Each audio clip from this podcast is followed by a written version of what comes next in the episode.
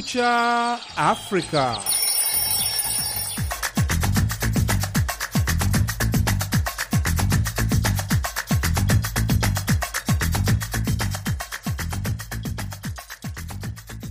Hii ni idhaa ya Kiswahili ya Sauti ya Amerika, VOA, ikitangaza kutoka mjini Washington DC.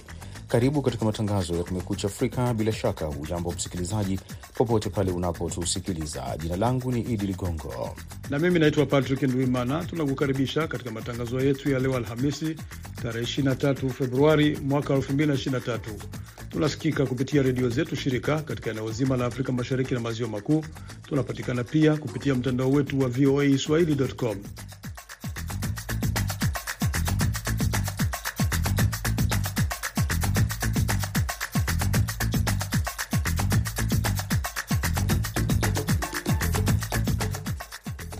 Rais wa zamani wa Rusia Dmitri Medvedev na naibu mwenyekiti wa baraza la usalama la shirikisho la Rusia amesema Rusia itapotea endapo itashindwa katika vita na Ukraine. Hii tafsiri yake ni nini? Tafsiri yake ni kujaribu kuonyesha ya kwamba vita hivi au usaidizi wa Marekani na washirika wake kwa taifa la Ukraine ni hatari ya kitaifa. Na katika taarifa nyingine, katibu mkuu wa Umoja Mataifa Antonio Guterres Jumatano amesema mwaka 2022 ulikuwa mwaka mbaya zaidi kwa raia wa Somalia tangu 2017 kwa kiwango kikubwa kwa sababu ya ongezeko la mashambulizi yaliyosababisha vifo. Lakini kabla ya kupata ripoti hizi na nyingine kutoka kwa waandishi wetu, unasomewa kwanza habari za dunia na Patrick Nduwimana.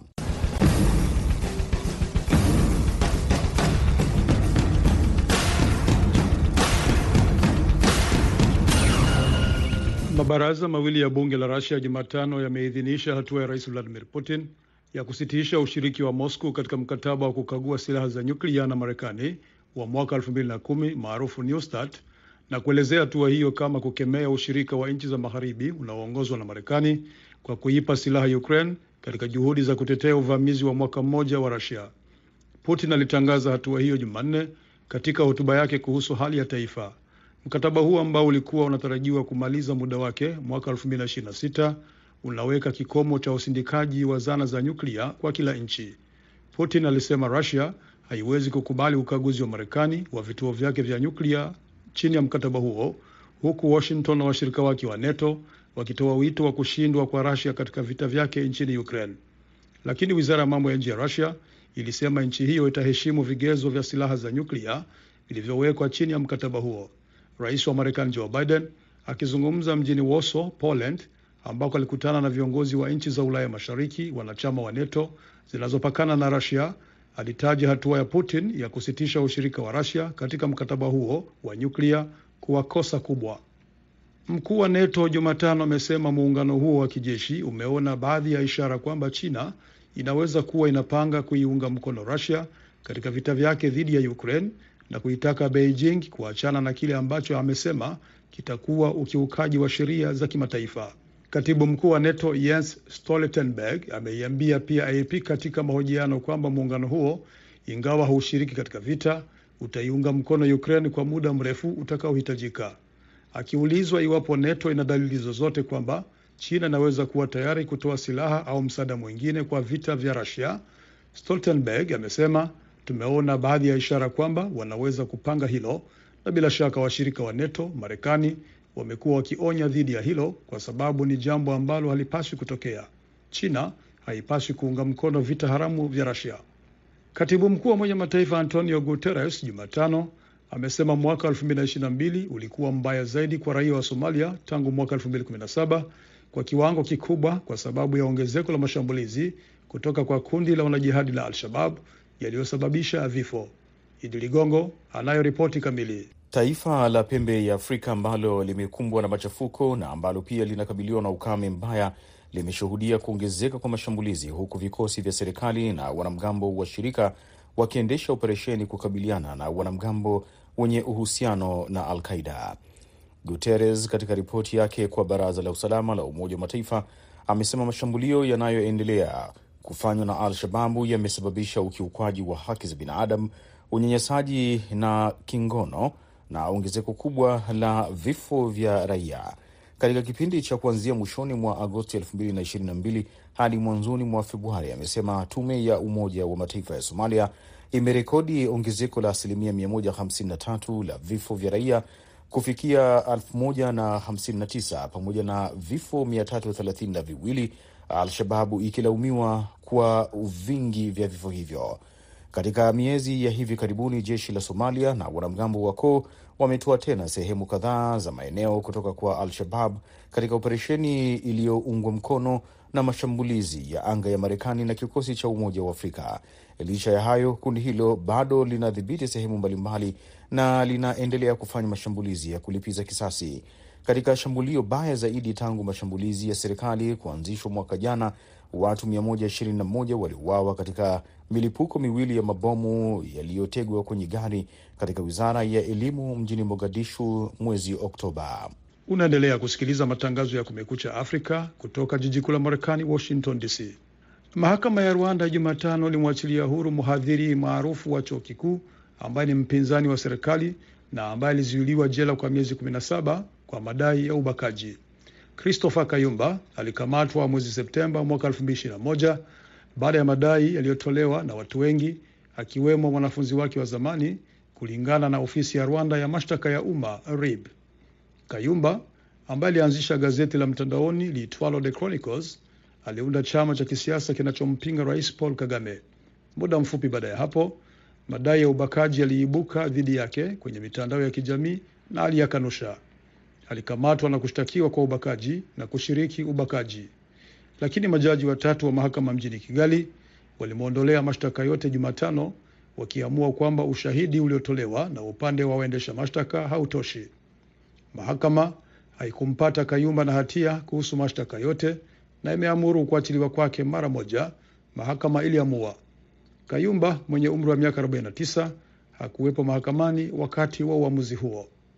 Mashirika ya kutetea haki za binadamu nchini Tunisia Jumatano yamemshutumu Rais Kais Saied kwa ubaguzi wa rangi na matamshi ya chuki baada ya kusema makundi ya wahamiaji wa kusini mwa jangwa la Sahara yanasababisha uhalifu na ni tishio la ongezeko la watu.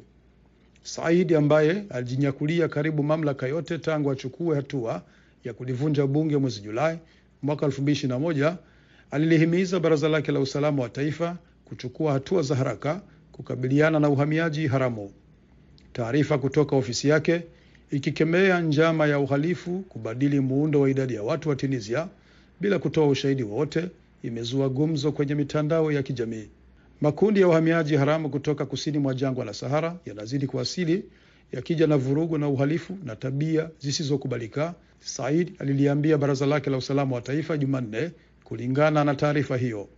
Baadhi ya Watunisia walijitokeza kwenye mitandao ya kijamii kumshutumu rais kwa ubaguzi wa rangi na kutumia nadharia za njama za mrengo wa kulia.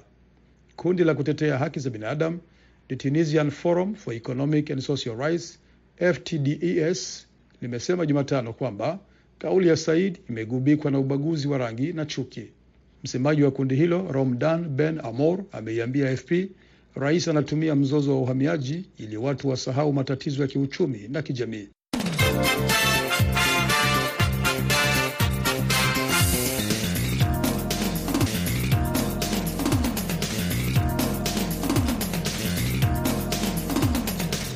Unaendelea kusikiliza Kumekucha Afrika ya idhaa ya Kiswahili ya Sauti ya Amerika.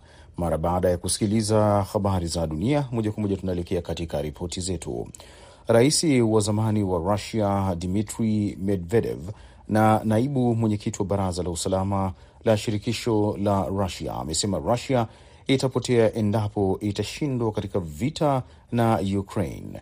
Ametoa kauli hii wakati ambapo rais wa Marekani Joe Biden akiwa ameshafanya ziara zake katika mataifa ya Ukraine na Poland wakati maadhimisho ya mwaka mmoja ya uvamizi wa Russia Ukraine yakikaribia kutimia.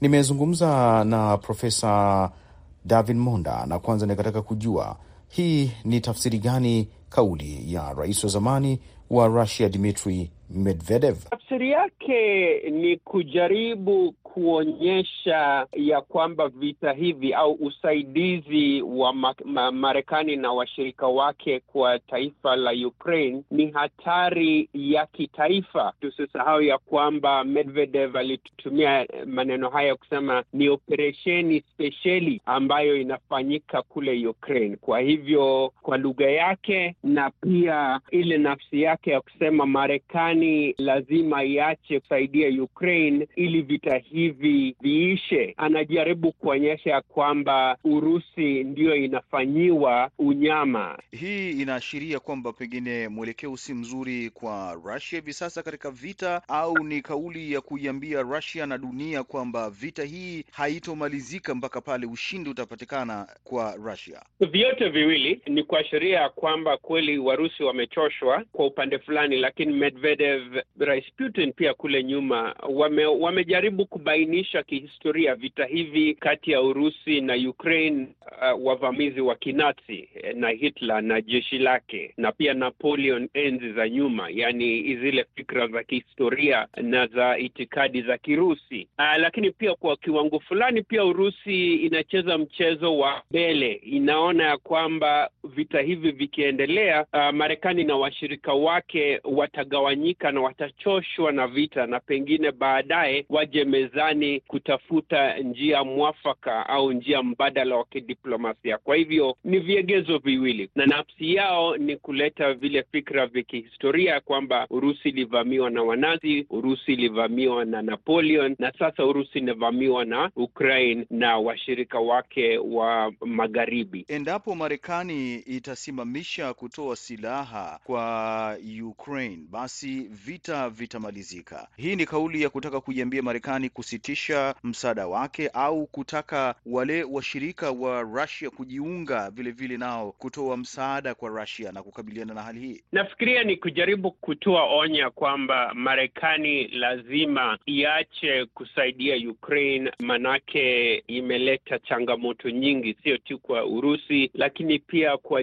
jamii ya kimataifa kwa ujumla. Tusahau hapa, ndugu mwenyekiti, ya kwamba kuna madola mengine makubwa ambayo yamekataa katakata kuikashifu au kuishutumu Urusi kule Afrika, Afrika Kusini, India na Uchina pia zimekataa kushutumu uvamizi wa Urusi kule Ukraine. Kwa hivyo Marekani na washirika wake, hata ingawa wanapatia Ukraine usaidizi, fikra za mataifa mengi duniani zimegawanyika, na madola mengi pia hayaoni ya kwamba lazima washutumu Urusi, ya kwamba jitihada za kidiplomasia ndio lazima zipewe kipaumbele. Ni Profesa David Monda akizungumza na Kumekucha Afrika kutokea New York hapa Marekani.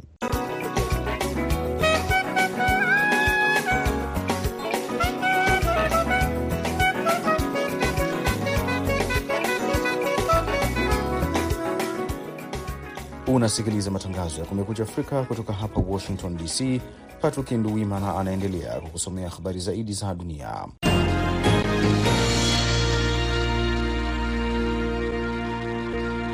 Tukiendelea na habari zaidi za dunia, ukame mbaya katika pembe ya Afrika unaonekana utaendelea bila shaka, huku kukiwa uhaba wa mvua kwa mara ya sita mfululizo. Mamlaka inayofuatilia mabadiliko ya hali ya hewa katika kanda hiyo imeonya Jumatano, ikihofia hali mbaya zaidi kuliko muongo mmoja uliopita ambapo watu laki mbili na elfu sitini walifariki nchini Somalia pekee. Utabiri wa msimu wa mvua kati ya Machi na Mei mwaka huu unaonyesha kupungua kwa mvua na viwango vya juu vya joto. Mamlaka ya taasisi za serikali kuhusu utabiri wa hali ya hewa ICPAC imesema msimu wa mwezi Machi hadi Mei kwa kawaida huchangia hadi asilimia 60 ya jumla ya mvua kwa mwaka katika maeneo ya eneo kubwa la pembe ya Afrika.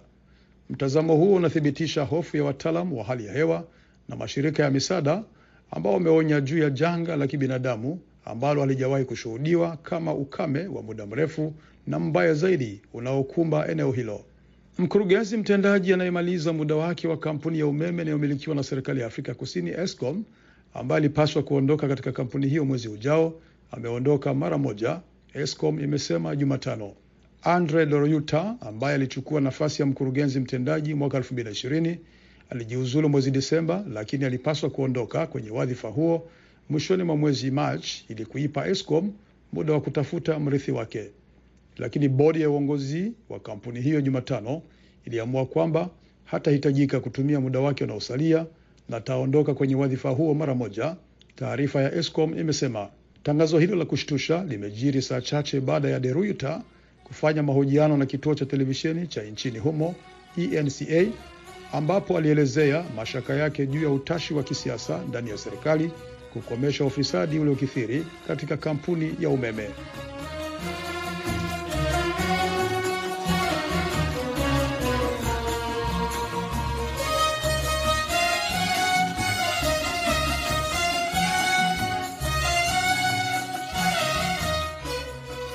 Mabaharia saba kutoka Pakistan na Iran ambao wamekuwa katika gereza moja la Kenya kwa miaka tisa wamekutwa na hatia ya ulanguzi wa dawa za kulevya baada ya kesi yao kukamilika kusikilizwa na mahakama ya Mombasa. Mabaharia hao sasa wametoa kilio chao mahakamani wakisema ni wazee sana na tayari wameteseka jela. Mwandishi wetu wa Mombasa, Josephat Kioko, ameandaa taarifa zaidi. Washukiwa ni wanaume saba, wote wazee, wana umri kati ya miaka 60 na miaka 80. Sita kati yao ni raia wa Pakistan na mwenzao mmoja alitoka Iran. Kupitia mawakili wao waliopata hapa Kenya, wameambia mahakama wameteseka sana katika miaka yote tisa waliozuiliwa katika gereza la Shimo la Tewa kutokana na mashtaka ya usafirishaji wa dawa za kulevya aina ya heroin zilizokuwa na gharama ya dola za Marekani milioni kumi na tatu. Baada ya mahakama kutangaza kwamba imewakuta na hatia, wameeleza mahakama kwamba wao wana uzee mkubwa na wakitupwa jela huenda wakapata kifo cha polepole miaka mingi baada ya kuona familia zao zaidi ya miaka tisa iliyopita. Lakini mwanasheria Alexander Muteti anayewakilisha serikali katika kesi hiyo anataka wafungwe kama adhabu zaidi, akisema eneo hili la Afrika Mashariki limeshuhudia walanguzi wengi wa dawa za kulevya. Raia hao wa kigeni wanawakilisha na mwanasheria Sharon Maiga ambaye ameeleza mahakama amewasiliana na ubalozi wa Pakistan mara kwa mara. Kuhusiana na miaka ya hao washukiwa wote ni wazee, wamekaa hapa karibu miaka kumi. Kulikuwa kuna ripoti yenye ililetwa embassy, wakasema kuwa previous offenses hawana records yoyote. Hii ni mara ya kwanza. Miongoni mwa washukiwa ni Yakubu Ibrahim kutoka Pakistan aliye na miaka takriban 80 na hapa mahakamani wamezungumza kupitia mkalimani wa lugha iitwayo Kachi inayozungumzwa sana Pakistan. और एक सेक्शन है हमारा 300 उसमें ये सजा के लिए होना चाहिए कि आपको ये Awali walijitetea wakijiita mabaharia wasio na hatia waliotumwa tu kusafirisha saruji kwenda Zanzibar, lakini meli ikanaswa baharini na kupelekwa katika bandari ya Mombasa, ambapo majasusi walisema waligundua ilikuwa na miadarati aina ya heroin. Meli hiyo baadaye ililipuliwa baharini zaidi ya kilomita 30 kutoka bandari ya Mombasa, shughuli iliyotekelezwa na jeshi la Kenya chini ya uangalizi wa aliyekuwa Rais Uhuru Kenyatta. Ile meli ambayo ilisikwa pamoja na ile madawa ambayo ilisikwa, tutaenda kule kwa baharini, hiyo meli tuitoboe. Hakimu wa Mombasa Martha Mutuku ametangaza kukamilisha kesi hiyo na katika siku chache zijazo atasoma hukumu kamili. Josephat Kioko, VOA Mombasa.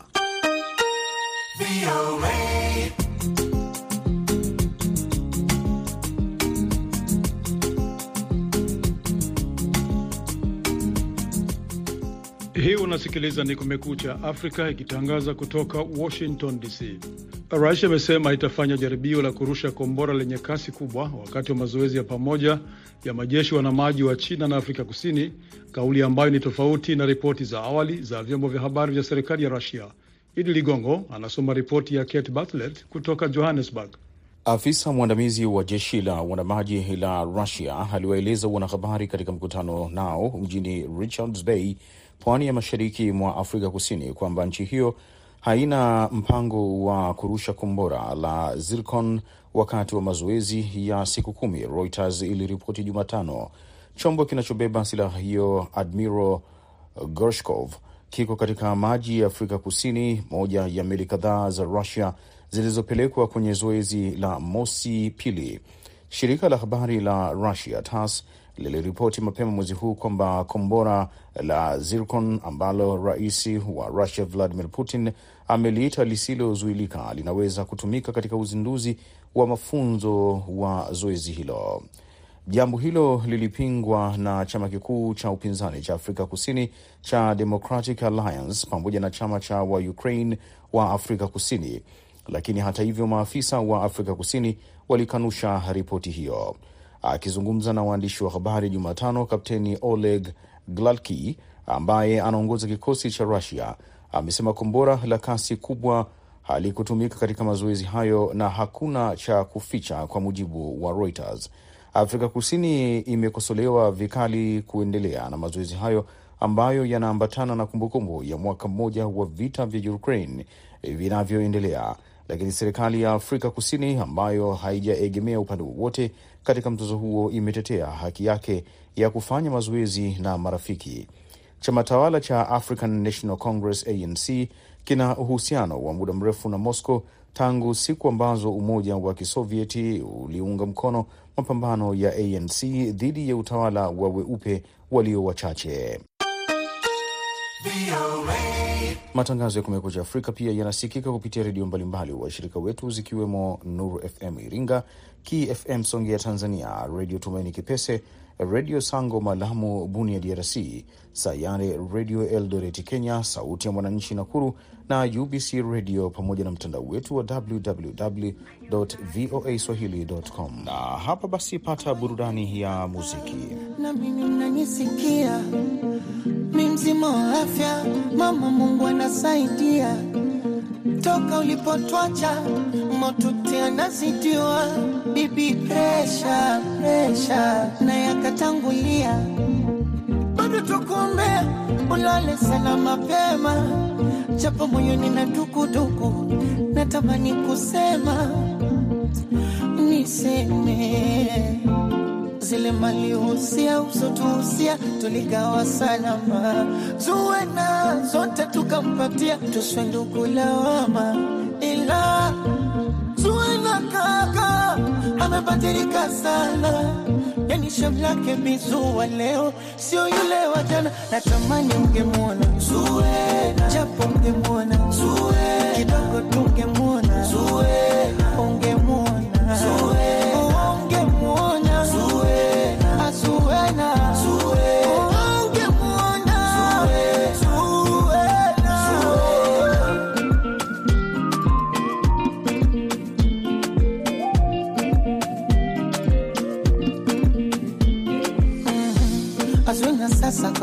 kawachotara, sio tena cha.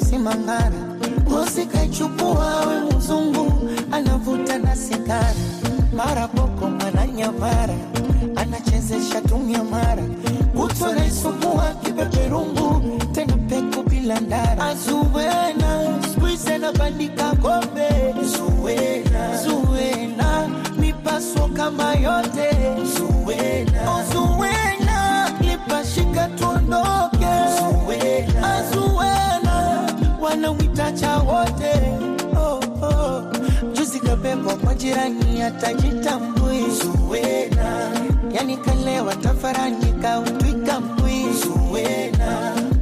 sote na ibada na dini, sadaka chenji asaidie. Siku hizi kageuka mkadeshe wa mjini, kutunza benki wa msifie, na lile gari la kurithi wa babu la kulishia ng'ombe. sikuizi kama kwato kwenye vilabu inabebea pombe. Mama tete kitandani, hawezi hata kutembea. Zwana ameshindwa atakuja kumwona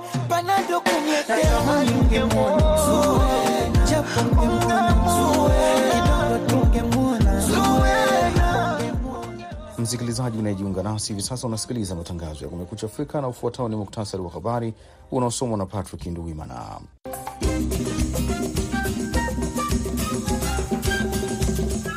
Mabaraza mawili ya bunge la Rusia Jumatano yameidhinisha hatua ya rais Vladimir Putin ya kusitisha ushiriki wa Moscow katika mkataba wa kukagua silaha za nyuklia na Marekani wa mwaka 2010 maarufu New START na kuelezea hatua hiyo kama kukemea ushirika wa nchi za magharibi unaoongozwa na Marekani kwa kuipa silaha Ukraine katika juhudi za kutetea uvamizi wa mwaka mmoja wa Rusia.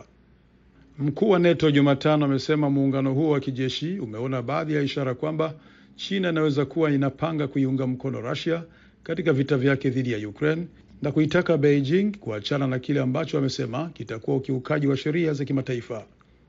Katibu mkuu wa Umoja Mataifa Antonio Guterres Jumatano amesema mwaka 2022 ulikuwa mbaya zaidi kwa raia wa Somalia tangu 2017 kwa kiwango kikubwa kwa sababu ya ongezeko la mashambulizi kutoka kwa kundi la wanamgambo la Al-Shabab yaliyosababisha vifo. Mahakama ya Rwanda Jumatano ilimwachilia huru mhadhiri maarufu wa chuo kikuu ambaye ni mpinzani wa serikali na ambaye alizuiliwa jela kwa miezi 17 kwa madai ya ubakaji. Christopher Kayumba alikamatwa mwezi Septemba mwaka 2021 baada ya madai yaliyotolewa na watu wengi akiwemo mwanafunzi wake wa zamani, kulingana na ofisi ya Rwanda ya mashtaka ya umma RIB. Mashirika ya kutetea haki za binadamu nchini Tunisia Jumatano yamemshutumu Rais Kais Saied kwa ubaguzi wa rangi na matamshi ya chuki baada ya kusema makundi ya wahamiaji wa kusini mwa jangwa la Sahara yanasababisha uhalifu na ni tishio la ongezeko la watu. Mpaka hapa ndipo tunakamilisha matangazo ya Kumekucha Afrika kutoka idhaa ya Kiswahili ya Sauti ya Amerika. Kwa niaba ya wote waliofanikisha matangazo haya, msimamizi ni Khadija Riami, mwongozaji ni Jumbe Hamza. Nimeshirikiana na mwenzangu Patrick Nduwimana. Naitwa Idi Ligongo, ninakutakia amani na upendo popote pale unapotusikiliza.